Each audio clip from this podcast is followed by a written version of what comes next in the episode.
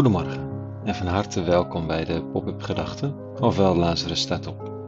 Ik ben Rico en ik schrijf overwegingen om de dag mee te beginnen. Vandaag met de titel Een eenzame plaats. Pop-up Gedachten woensdag 1 september 2021.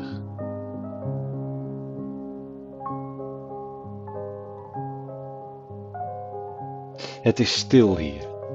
Alweer eventjes geleden ging de wekker en ik sleurde mezelf uit bed. Het went nooit echt helemaal, dat zes uur opstaan. Voor mij is het vroeg. Anderen die werken in de bouw of op het land of op een vrachtwagen zullen een beetje fronsen. Vroeg, waar heeft die jongen het over? Ja, hier in de stad is iedereen laat. Daar staat Amsterdam een beetje onbekend. Lang doorgaan, laat beginnen. Dus voelt het vroeg. Zo om zes uur. En alleen. Precies de plek waar ik wil zijn. Stil, vroeg. Alleen. Alleen met dat witte digitale papier. Alleen met de kop koffie. Alleen met de ruis en de vogels. Alleen met de teksten van christendom. Veel van de zinnetjes uit de Bijbelteksten gaan volstrekt langs me heen. Ik lees ze, maar ze komen niet binnen. Het is best aardig dat de grote Paulus de christenen uit Colossense in het jaar 0 complimenteert met hun geloof. Het klinkt wat plichtmatig als de aanhef van een brief. Ik lees door. Jezus van Nazareth geneest weer eens iemand. Ik blijf altijd vrij onzeker over de vraag wat je moet met die wonderverhalen. Heb je bijna acht jaar theologie gestudeerd en nog veel langer theoloog geweest op allerlei podia, maar er zijn altijd elementen waarbij je een beetje met de mond vol tanden staat.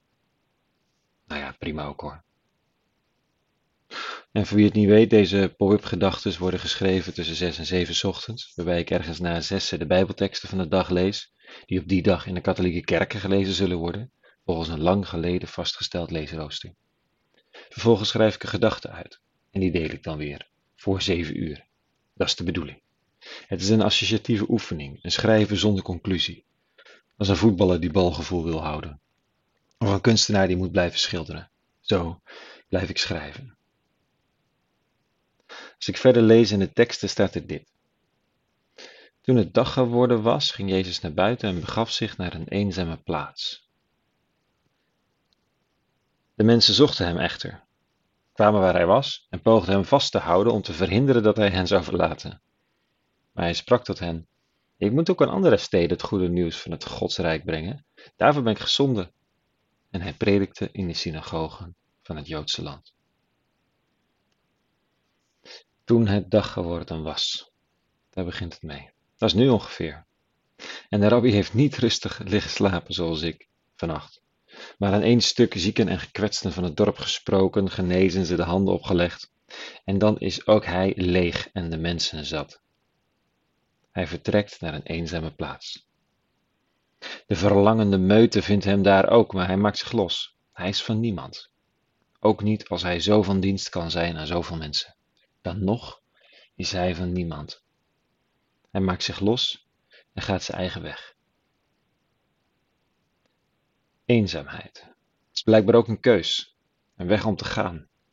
Zomaar raak je vast in wat anderen verwachten, in de betekenis die je voor anderen kunt hebben, met al je vezels verbonden aan de plek waar je terechtgekomen bent. En dan zijn er altijd eenzame plaatsen waar je heen kunt. Dat is eng, voor degene die gaat en voor degene die je dan even achterlaat. Want wat is de conclusie in die eenzame plaats? Wat gaat er gebeuren? Je moet loslaten. De vingers die aan je arm klemmen, één voor één liefdevol losmaken. En geef ze desnoods een kus en, en daar ga je.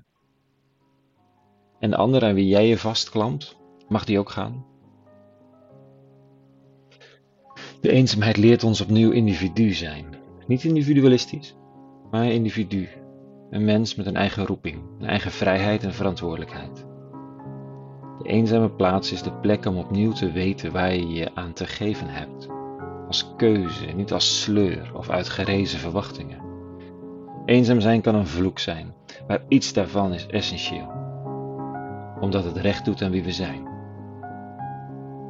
We zijn in gemeenschap ook altijd individu.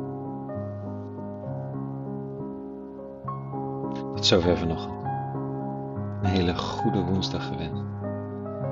En vrede